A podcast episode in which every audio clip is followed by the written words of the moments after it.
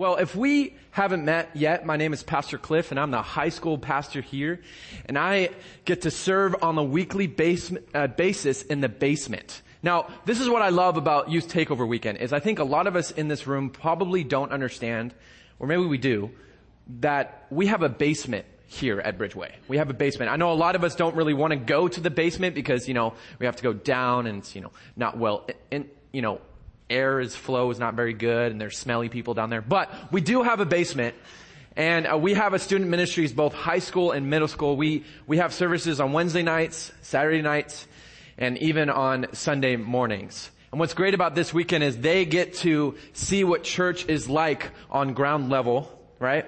And they also get to serve you all, which I think is amazing. We have um, students serving in Kidsway, cameras, everywhere behind the scenes, everywhere. They're just serving. And if you're you're here today and you are a parent of one of these teenagers, I just want to say you should be so proud of them. You really should. Uh, about a month ago is when we started signups, and every week we just had students coming in. I want to serve. I want to serve. I want to do that. I want to be that cool, cool person with an earpiece for security. You know, I want to hang out with kids. Um, they just really wanted to serve, and uh, I look forward to this this weekend every year because I get to show to you guys how proud I am of your students. They're just amazing. I have the best job in the world because I get to hang out with them. And as Pastor Lance and I were discussing and talking about when youth takeover was going to take place, what weekend, um, I found out that it fell on a weekend where we were in between series. If you heard this last weekend, Pastor Matt led us through the end of our Micah series. And we closed it on a bang and he ended it extremely well. Next week, we're going to start a new series. But today, you get to hear from me in a passage that's been on my heart for a while. Um, and you get to hear something that is very important not only to my life, but every person in here. And uh, Pastor Lance, I just want to say thank you, and uh, I hope you don't regret giving me this opportunity. All right. cool. We are in 1 John chapter 3. We're in 1 John chapter 3, and we're going to start with verse 11. I titled my sermon this weekend, we're all in this together. Now there's a couple reasons why I did that. One, I think it's appropriate as it's youth takeover weekend for us to give a nod to a very popular um, movie series called High School Musical. Okay, they they sang this song in the first movie. Um, We're all in this together. Yeah. Okay, if you know what I'm talking about, okay, great. If you don't, have your students show you. It's a great movie It really depicts high school super well. Um, but the main reason why I titled it We're All in This Together is the topic that we're talking about today. Every single person in this room has the responsibility to take action. Every single person in this room has the same responsibility to do and to go after what we're talking about. And as I was praying uh, through this weekend, a, a very important story came up in my mind. This last September, I had the amazing opportunity to go to Israel with Pastor Matt and some of um, Bridgeway members. And let me tell you, it was one of the most amazing experiences I've ever had in my life. And if you're here today and you're like, ah, I don't know if I want to go on the May 2019 trip, I really would con- ask you to consider going. I know it's, it's really far away. I know it's, it's a, maybe a lot of money for a lot of us, but let me tell you, it is so worth it. That trip changed my life. The reason why I bring that up is one specific day on that trip I will never ever forget. You see, Pastor Matt came out to me. He's like, Cliff, are you, do you want to preach when we get to the Mount of Beatitudes where Jesus preached the Sermon on the Mount? Do you want to preach there? And my first reaction was, yes, of course I do. I get the opportunity to speak on where Jesus preached the best sermon ever. Um, yes, sign me up. And as I was doing research and really um, asking the Lord what He wanted me to say, and listening to our our guide Ronen talk about the context of the Sermon on the Mount, I really I took a pause because I think a lot of us, when we think about the Sermon on the Mount, we know what Jesus says, but I don't think we understood the whole gravity of what he was saying to who he was saying it to. The reason why I say that is the context in that time when Jesus was on this earth is almost every person was upset and angry with everybody else. You see, at the time we had the Romans, right? We had the Romans who were controlling everything. And the Jews were getting upset because the Romans were, were hurting how they were truly worshiping God and they weren't having freedom. So this group called the Zealots would come out and they would rebel against the Romans and try to win and fight for their freedom. And you had the Sadducees and the Pharisees trying to uphold the law and the Torah and what it says in Leviticus, but nobody really listened to them. So if you ever walked down the streets in Jerusalem, you wouldn't be happy seeing the person who's walking by. You would be upset because for some reason you disagreed with who they were. You didn't agree with what they believed in. And so your whole goal to live your life when Jesus was on this earth was to truly just survive and make sure that everybody else stays at arm's length. But then what does Jesus do? On one random day, he goes up a random mountain. He turns around. He preaches to hundreds, if not thousands of people, and he says this. Love your enemies. Blessed are the peacemakers. Stop thinking about yourself. Stop worrying about yourself. Think about others. And this whole concept revolutionized the thought process of every person sitting there. You see, I can even picture myself listening to Jesus being like, I'm not going to love my enemies. Do you know what the Romans are doing to me and my family? I cannot sleep at night because I'm trying to protect my family from someone breaking in. I'm not going to love my enemies. No way. Jesus, you don't understand. And as Jesus is, is preaching this, you hear in the background Romans with hammers and blacksmiths welding all of the armor together to get ready for battle. And then Jesus says, let's love our enemies. reason why I tell you this story is I, I believe today that God is calling us to try to change our mindset on how we live out this one simple word, and that is love. Today, as I was, I was, I was praying, Lord, what do you want for this weekend? This one-off message. He said, Cliff, I want you to tell my church to start rethinking how we live out this word, love. Because here's the reality. In, in the Sermon on the Mount, Jesus presents this idea as followers of God we need to lower ourselves and push others up. That's his whole theme throughout the, the whole Sermon on the Mount. We need to push ourselves down in order to push others up. And that leads us to the fill in the blank that's on the app and also on the bulletin that was handed to you at the front door. Sacrificial love is not normal. Sacrificial love is not normal. And I think all of us, we, we could agree with that statement. Because anytime we, we try our best to be sacrificial, everybody else in our lives don't get it. Man, what are you, what are you trying to do? Why are you giving up this thing? Well, I, I'm trying to be sacrificial. Well, that doesn't make sense. Even in Jesus' time when he was calling his people and his disciples to, to live a life sacrificially, they're like, wait, that's not normal. That doesn't make any sense to me. One of the main authors and spokesperson of love in this modern era is a guy named Bob Goff. If you've heard of, heard of him before, he preaches all over the country, travels the world, and, and just proclaims love to people.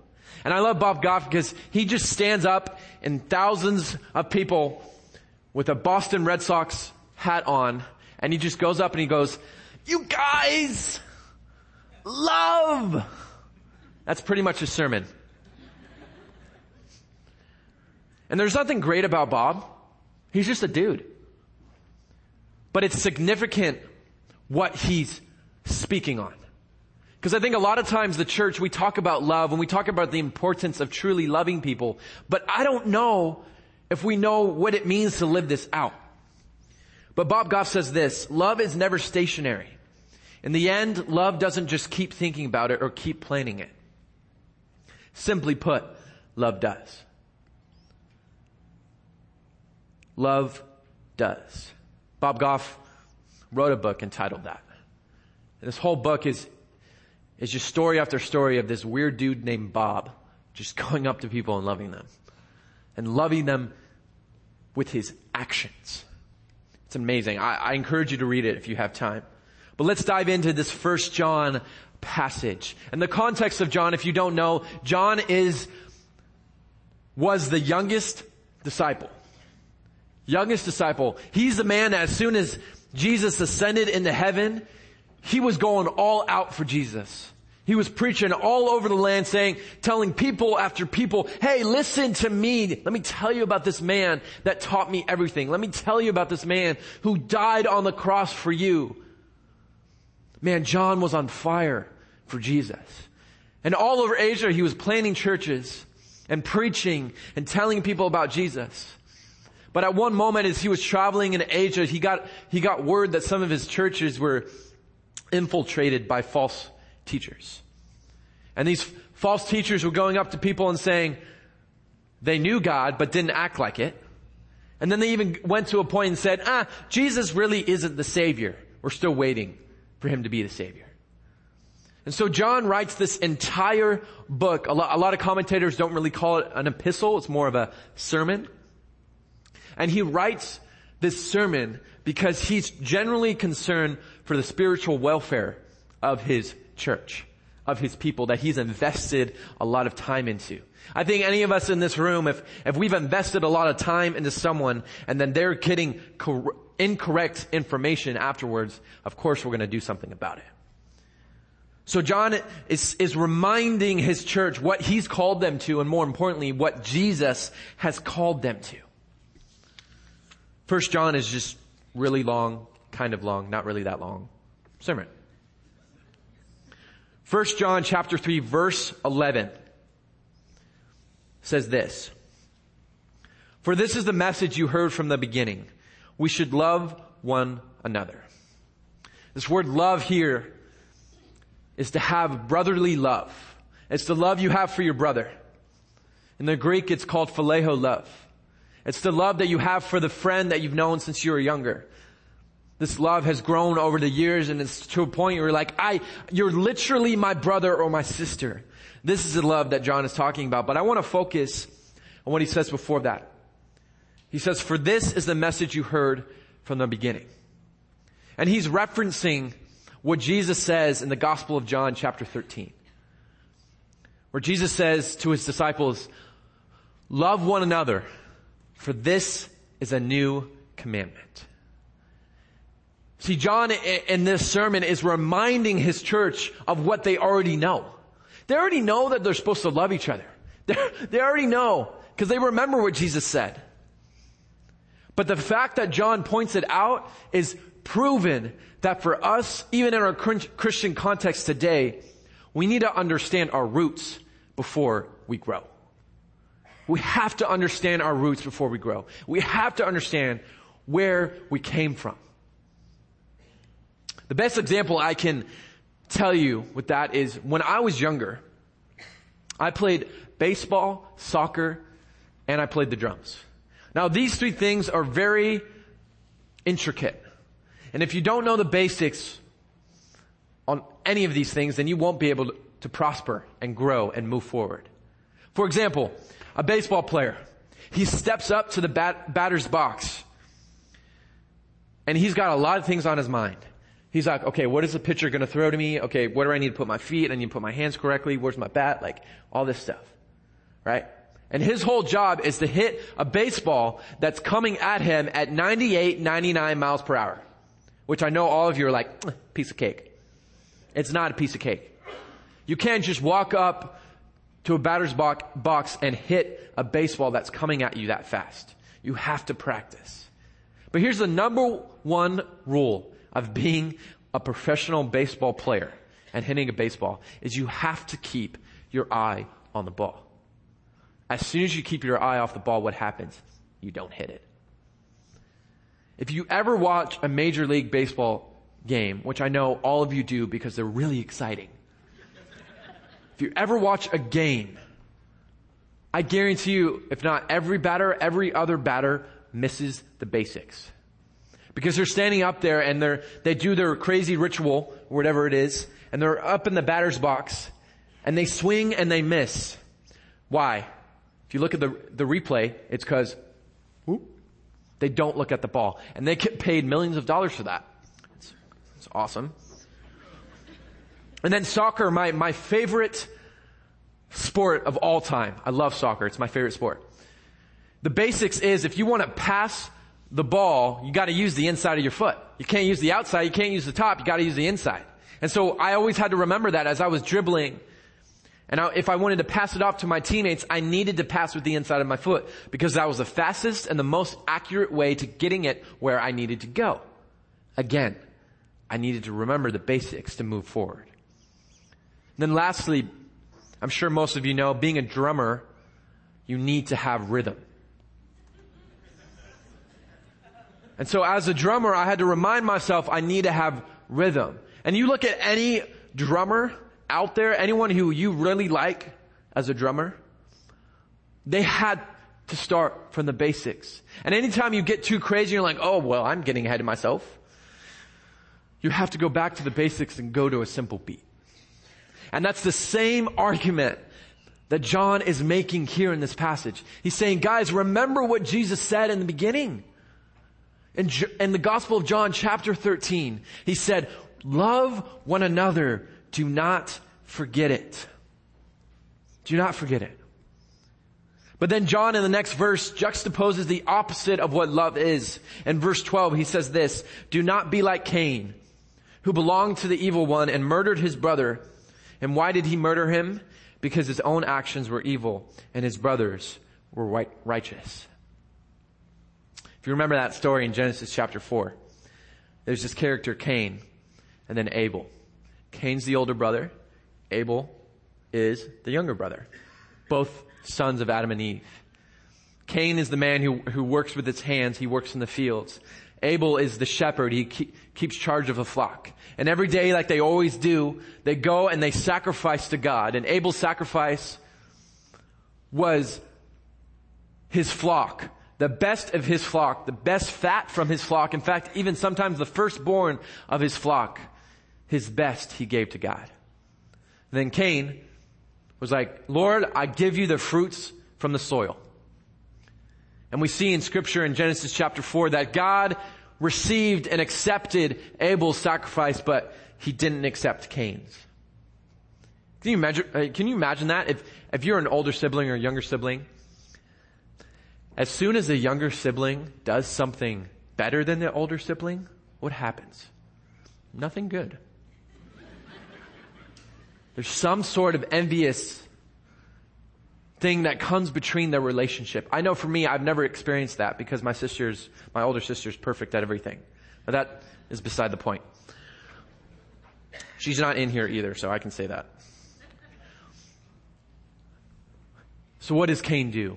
He takes his younger brother out to a field and he kills him. He allows this envious hatred, this jealous hatred to overwhelm him to a point where he kills his younger brother. You see, Cain is, was the first attested murderer who drew his inspiration from the evil one in scripture. Genesis chapter 4, Cain was the first attested murderer. You see, Cain being a wicked person, he didn't like the fact that Abel was righteous. He couldn't deal with that because he didn't understand the difference. In the story in Genesis 4, we don't really see why Abel's sacrifice was better than Cain's. But later on in the Bible, in Hebrews chapter 11 verse 4, it gives us just a little bit of an insight as to what happened that day. Hebrews chapter 11 says this, by faith Abel brought God a better offering than Cain did. By faith. Now faith is a word we use all the time in our Christian context. Faith is a word that we, we tell our brothers and sisters, hey, have faith. Remember, God is faithful. Very important word. So if we see that Abel presented his offering by faith, that means that God at some point before told both Cain and Abel his plan and asked them to step out in faith. So Abel took what God said and acted on it. He went out to God. He said, God, I give you my best, the firstborn of my flock, the best fatty calf that I've ever seen in my life, Lord. I give it to you. It's scary because I really need this, but I'm giving it to you. And then Cain's over here saying, God, I give you the fruits from the soil. Why should I change? This is what I've been doing for a while. Why, why should it be any different? And friends, we need to know from this story that we need to live our lives by faith rather than tradition. See, Abel, he, he said, God, I give you this by faith. I give you it. And I think a lot of times tradition can, can tr- trip us up. Because we're saying, okay, I need to know, I've been doing this for years and years and years. I need to continue that. I need to keep going, keep going, keep going. How many know when we do something for a long period of time, we kind of forget the purpose of it? We forget the meaning. Don't get me wrong, tradition can be really beneficial sometimes. But if we're not careful, tradition can keep us from what God had, has truly called us to do. Because here's the scary part of this whole story. This is the part that scares me the most out of anything, is that Cain's punishment was being away from God's presence. Because of what Cain did to his brother, God was like, alright Cain, you're leaving my presence. And that scares me. Why? Because I love to be in God's presence. Man, that's where I thrive. That's where I feel whole. It's being in God's presence. So friends, don't be like Cain. Let's move on in verse 13. Do not be surprised, my brothers and sisters, if the world hates you. We know that we have passed from death to life because we love each other. This reminds me of what Jesus again says in the Gospel of John chapter 15, talking about love. He loves that word. Love, love, love. But then in John 16, he takes it a little step further and he said, guys, listen up. If the world hates you, remember they hated me first. If the world persecutes you, remember they persecuted me first. But then he says, the world obeyed me. So if they did that to me, then they're gonna obey you at some point. And I think in the same way as a community of faith, when we start exposing the greed and the hatred and the wickedness of the world, we must expect rejection. And this whole idea of, oh, if the world's gonna hate you is not a what if statement. It's a, it's gonna happen statement. The world is going to hate you. Why? Because they don't understand this whole idea of sacrificial love. Because sacrificial love is not normal.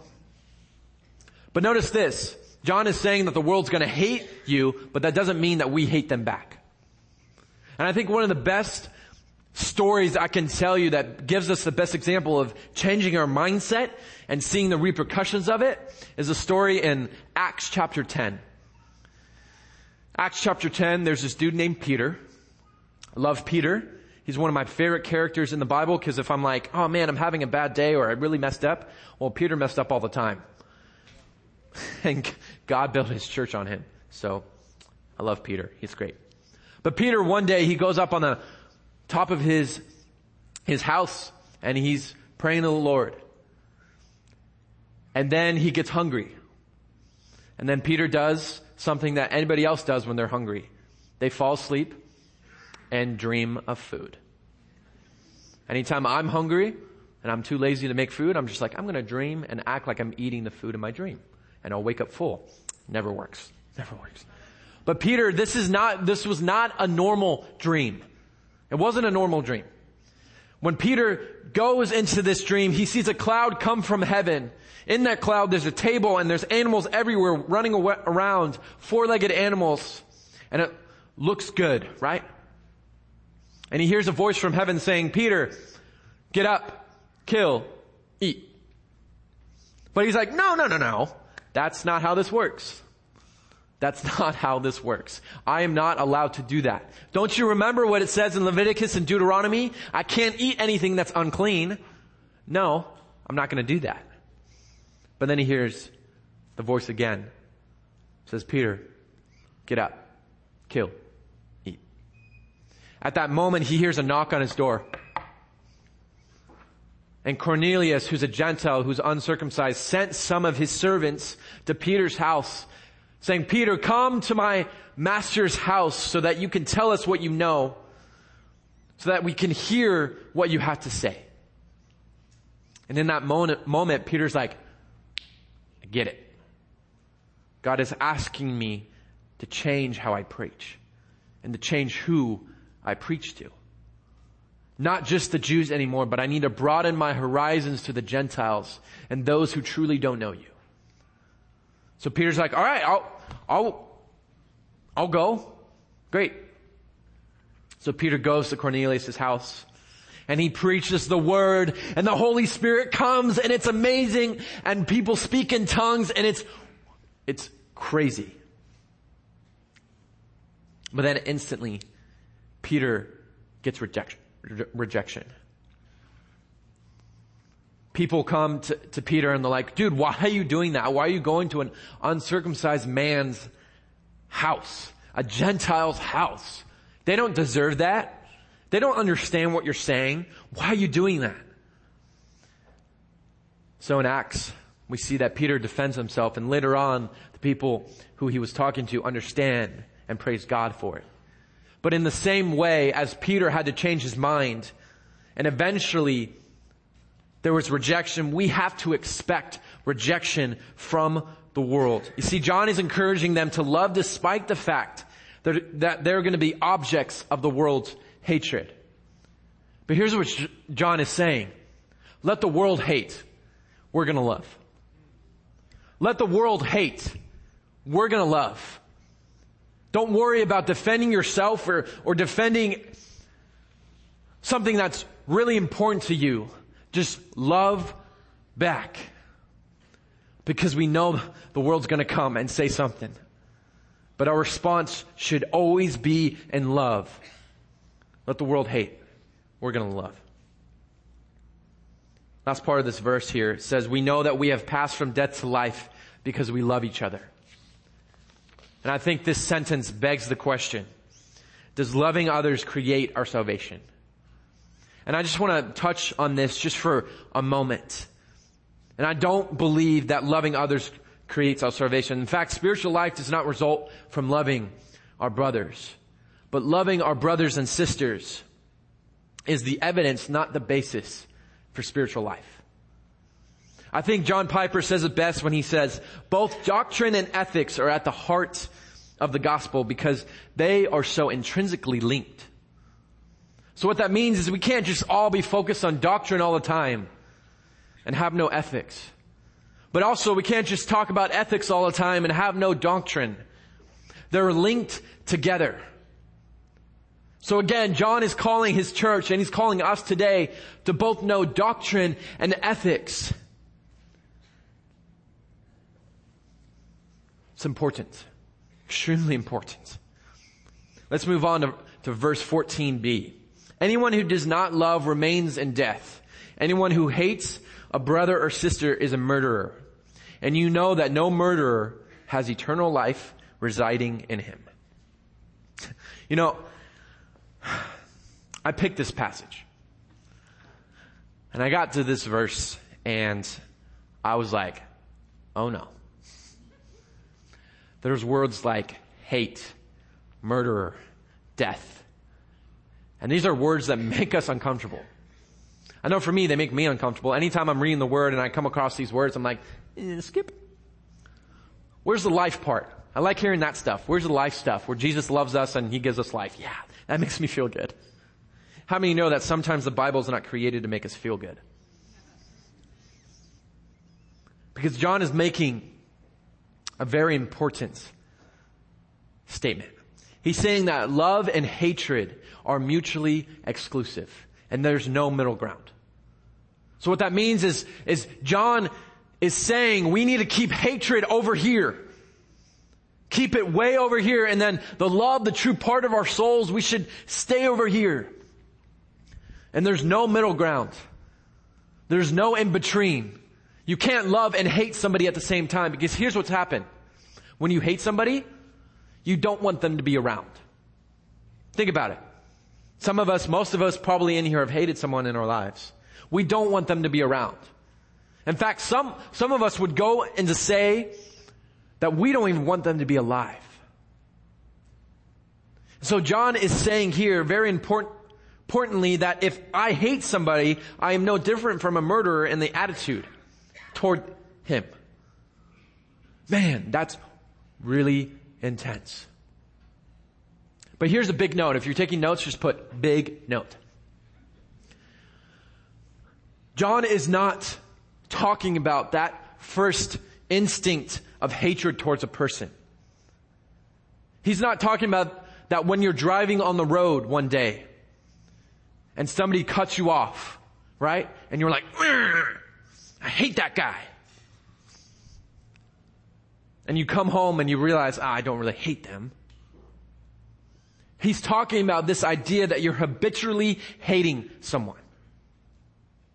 And maybe some of you are in here you're thinking of that person right now who you don't like.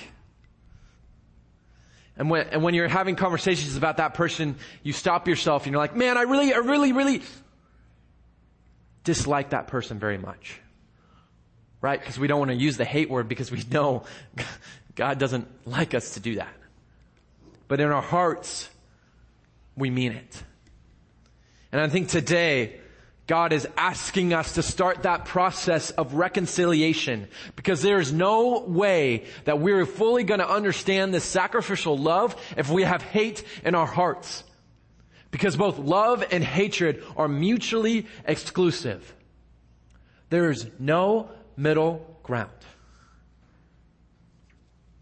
Because here's the reality. Hatred in its nature is very destructive. And hatred even may become murderous, which is so scary. I saw a commentator say that eventually if we ever have jealousy, that jealousy turns into hatred. And sometimes that hatred turns into murder. And so we have to really be mindful and take captive our thoughts. Because if we aren't careful, that jealousy turns into hatred, and then we get to a point where we're like Cain and we let it all boil over, and we make a decision that none of us want to. So Bridgeway, I beg of you, take your thoughts captive. And this word murder here, in this verse, in the Greek, that word is only used two times in the New Testament. One time it's here. The other time is in the, the Gospel of John chapter 8 where, where Jesus is talking about the enemy, saying that he was the murderer since day one. Man, so this word is even more intense than I thought it was. Because the only time it's used is in reference to the evil one. Yikes. John is not denying the possibility of forgiveness and repentance of a murderer. He's just saying that if we want to take a life, then we need to forfeit our own. Love, light, life need to stay over here. And hatred, darkness, wickedness need to stay over here. No middle ground. Let's move on. 1 John chapter 3 verse 16. This is how we know what love is. Oh, thank goodness. We're past the hard part. We talked about hatred. We talked about murder. But what about love? What about this love that we know is so important in our walk? This is how we know what love is. Jesus Christ laid down his life for us. And we ought to lay down our lives for our brothers and sisters. If anyone has material possessions and sees a brother or sister in need, but has no pity on them, how can the love of God be in that person. Man, that's the gospel right there. John talks about this man who's the good shepherd who goes out, he leaves the flock where it is, he goes out to that lost sheep and he's like, I'm gonna lay down my life for that lost sheep.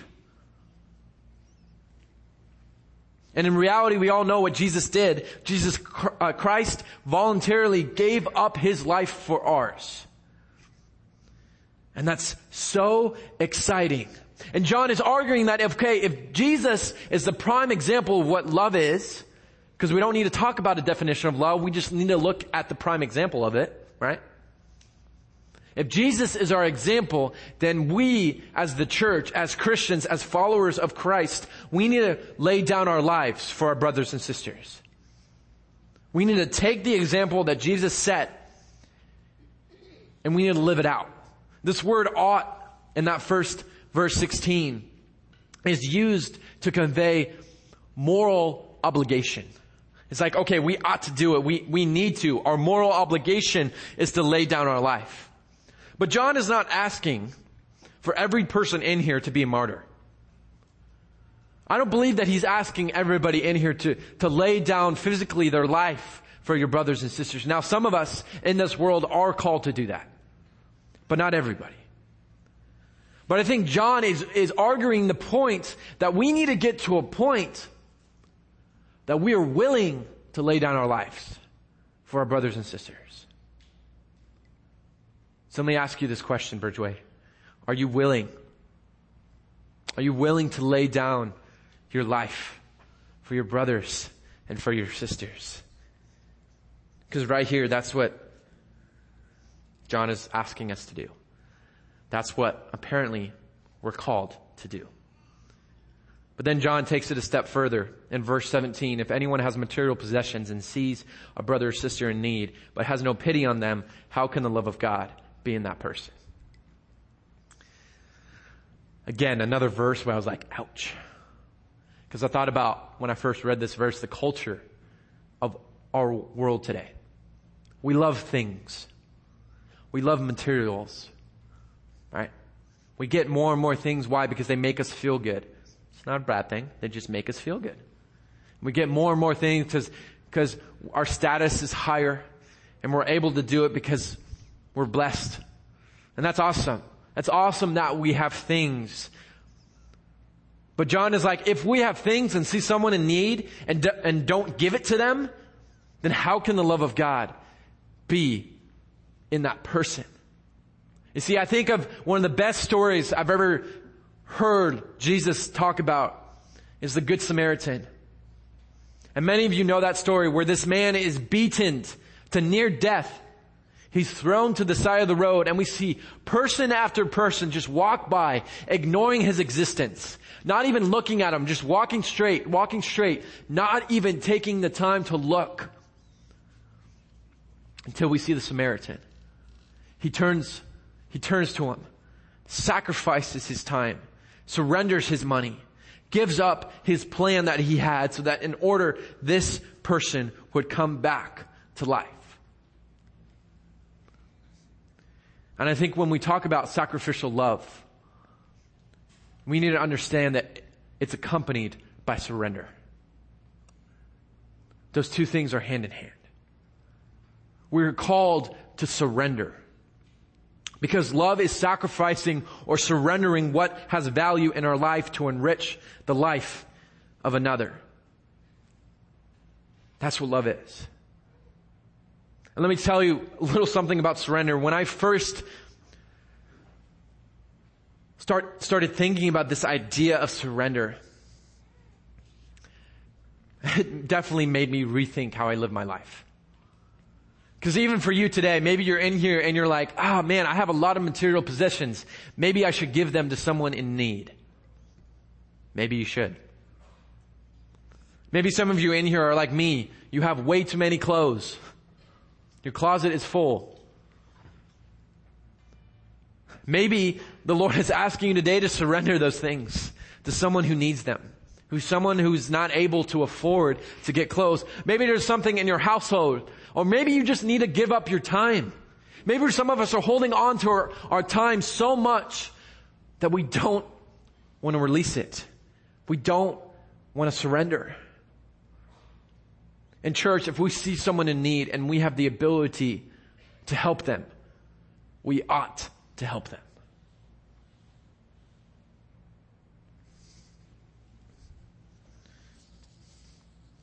He continues and it kind of ends this passage in verse 18. Dear children, dear my, my church, my people, let us not love with words or speech, but with actions and in truth. You know, after I, I again picked this passage and was praying through it, I was asking the Lord, Lord, why is John so intense? Why is he so intense? And I realized it's because his church was hearing from false teachers bad doctrine.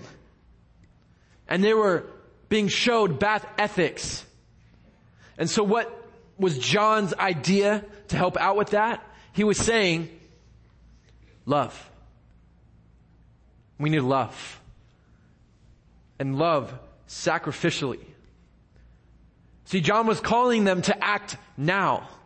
And today, Bridgeway, we are called to act now. Don't wait until the end of time. Don't wait until one of your friends starts to initiate it. Don't wait for somebody else to start loving people sacrificially. Why don't you lead these doors today and start living your life the way you're supposed to? About three weeks ago, we had 80 high school students, 75 middle school students, and about 25 elementary school kids go up to this place called Hume Lake Christian Camp. Yeah, it was amazing. It was a really great, powerful time. Just between high school and middle school alone, we had 50 kids bap- get baptized. The Holy Spirit. Yeah, we can clap for that. The Holy Spirit did some amazing things. The reason why I tell you that story is because on the way back, I was, again, as you can see, I try to talk to God as, as much as I can, but I fail a lot. I was asking the Lord, I was saying, hey, what do we do now? Because a lot of times when kids go to camp, they have this camp high experience and they're like, yeah, I love Jesus.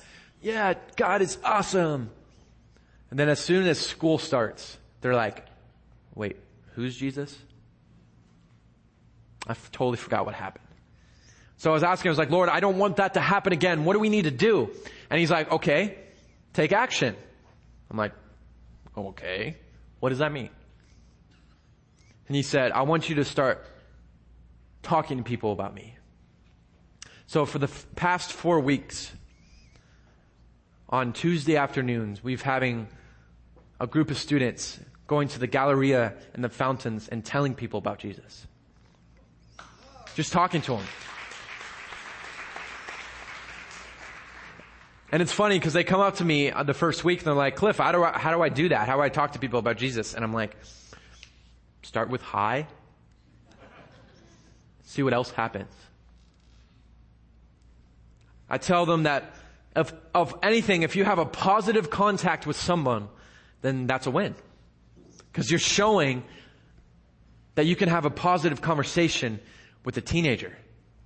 You can have a positive conversation with anyone.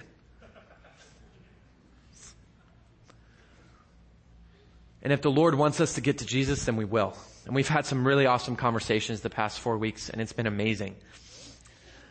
But the reason why, again, why I tell you that is what I tell the students every time as we leave and go back home. I say, guys, don't let Tuesday afternoon be the only time that you talk to people about Jesus. Why don't we start living our lives as we walk wherever we're going instead of viewing strangers as just strangers and viewing them as a son or daughter of Christ who needs to know the love of God? What if instead when we walk down the mall, we're so focused on shopping and material things that we focus on the people whom God has called us to reach? oh man, that changes how we do things. It changes how we do things. In this verse, it says, let us not love with words or speech. John isn't saying that we shouldn't love with our words or our speech, but our words should be accompanied by intentional action. You know, I'm, I'm an encourager by heart. I love encouraging people. I love using my words. Because I think a lot of times in our culture today, people don't hear a good job. People don't hear you're great. People don't hear you're loved. And so I, I, try my best to tell that to people, but I think a lot of times the Lord has convicted me and they're like, okay, Cliff, if, if I truly love them like you say, then you need to sacrifice your life and spend time with them. You need to sacrifice your time and have a great conversation with them. You need to accompany those words with some action. Let us not love with words or speech, but with actions and in truth. And this truth is the gospel. This truth is what binds us all together in this room. This truth is what sets us free. And we have to get to a point where we want to tell everybody about the truth of what Jesus did on the cross.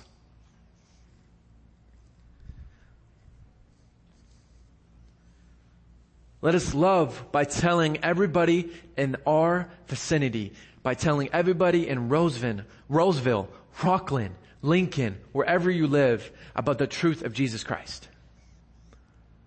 We talk about love and we're like, yeah, I love that person. That's great. But do you love them enough to tell them about God? You know, people a lot of times, they, they ask me, they're like, oh, are you a Christian? And I'm like, yeah, I'm actually a pastor. And then they usually just walk away. Um, which I, I, love, I love telling people that I'm a pastor because it's always an interesting conversation. But I think a lot of times in that, in, in that talk, I just tell them, I'm like, hey, I just love you enough to tell you the, the truth. I think in here today, the Lord loves you enough to tell you the truth. And we, we talked about two specific words today. Hatred and love. Hatred is over here and it's the world. Its prototype is Cain. It was created by the evil one and it is, has no fruit attached to it at all. And then over here we have love, which characterizes the church. Its prototype is Jesus and God created it. And friends, we need to start living into this truth. Too many times have I've heard Christians be hypocritical. Too many times have I had conversations and they're, and they're saying the church is hypocritical. Now, I understand that they have their own context and maybe they're not fully understanding what you're trying to convey and say to them. But that's not our job. Our job is just to show love.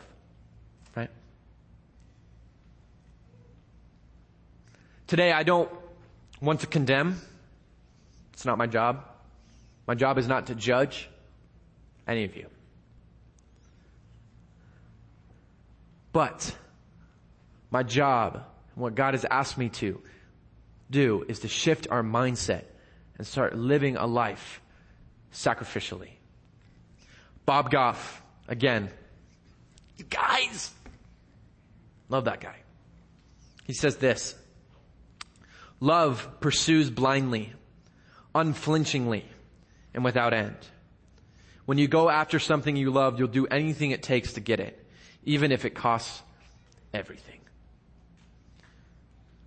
I think it's pretty safe to say that when Jesus came to this earth, humbled himself to be with his people, he gave up everything. He gave up his earthly reputation. He gave up so much pain. And he took on the world's sin on his shoulders. I can't even imagine what that felt like. I can't even imagine it. But if God was willing to sacrifice those things, then so should we. Can I have the prayer team come on up here? And here's the reality. There's a lot of you in this room where you're like, when we're talking about hatred, you're, you're thinking about that person, right? That person who you, you cannot stand. Man, anytime you think about them, you just don't want to. I think today God is asking you to surrender that to the Lord, that relationship, and start that process of reconciliation. I know it's hard. I know you don't want to do it. But God is asking for you to let go and let the love of God overwhelm you so that you can share the love with that person. Doesn't matter whose fault it is. Doesn't matter who's to blame. All that matters is you show them that you love them and more importantly that God loves them. But if you need prayer for that, that's what these people up here are for. If you're like, man, I can't get to a space where, where I can let that go. I need someone to help me. That's what they're, they're, they're here for. And then if you're here too and you're like, okay, I understand this love, but I don't know what it means in my context. I don't know how to maybe love my family better or, or sacrificially love those whom I work with. I'm not quite sure what to do. Then get some prayer. Maybe the Lord is going to speak to you today and say something to you that you truly need to hear.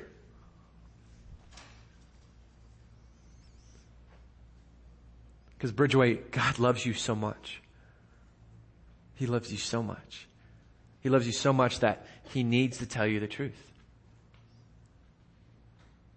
Start shifting your mind so that you can live a sacrificial life. Because sacrificial love is not normal. And here's the best part about everything I just said to you. Yes, it's tough stuff, but here's what's amazing is you sit in a room with many other people who are trying to do the same thing.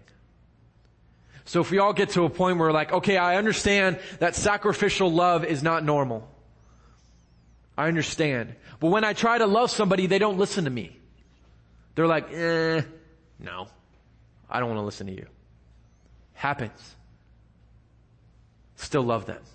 But then you go to your, your Christian brother or sister whom you go to church with, who's probably sitting to your right or to your left, and you're like, man, this happened today. And they go, I get it. like, I totally get it. I know what you mean.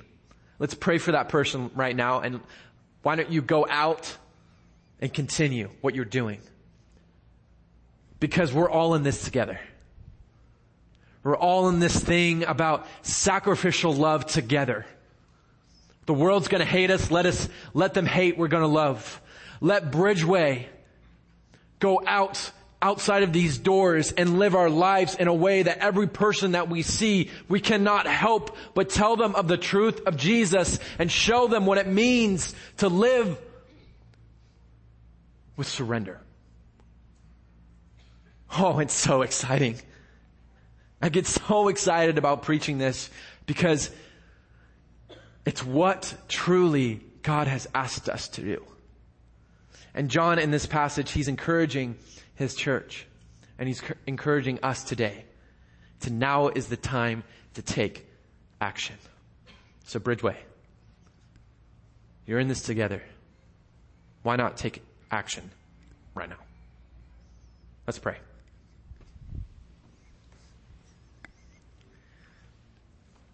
God, you are so graciously good. God, we sit here in here today and we're just in awe of your spirit. We're in awe of your scriptures. And God, I pray for my brothers and sisters in here who have this, this hate in their hearts, who have this hatred in their hearts. God, I pray that you allow them to let it go. Spirit of hatred, be gone in the name of Jesus. Spirit of peace, overwhelm every person in this room. God, give them the boldness to go to that person and to start the process where they get back together and they forgive and they cry and they hug and they get to a point where finally they get to see the person whom they've been waiting to see. God, I pray for those in here who are unsure of what sacrificial love means in their context. God, I pray that you give them wisdom in their decision making. God, I pray as they walk out of these doors, they see different scenarios where they can love people with their actions, not only with their words. God, you have asked us to be the light into this world. But sometimes we feel unqualified. But as your scripture says, you qualify the called. So Lord, as we are called to do these things, I pray that you give us the resources to do so. Allow us to have friends and family who can fall back on and encourage and love as we all do this together. And God, let us proclaim the word of your son all over this place, all over this city all over this region so that we can get this place, Sacramento, to be the place of you. And we're so excited to be your feet for that. God, thank you. Holy Spirit, continue to speak. In your amazing name we pray. Amen.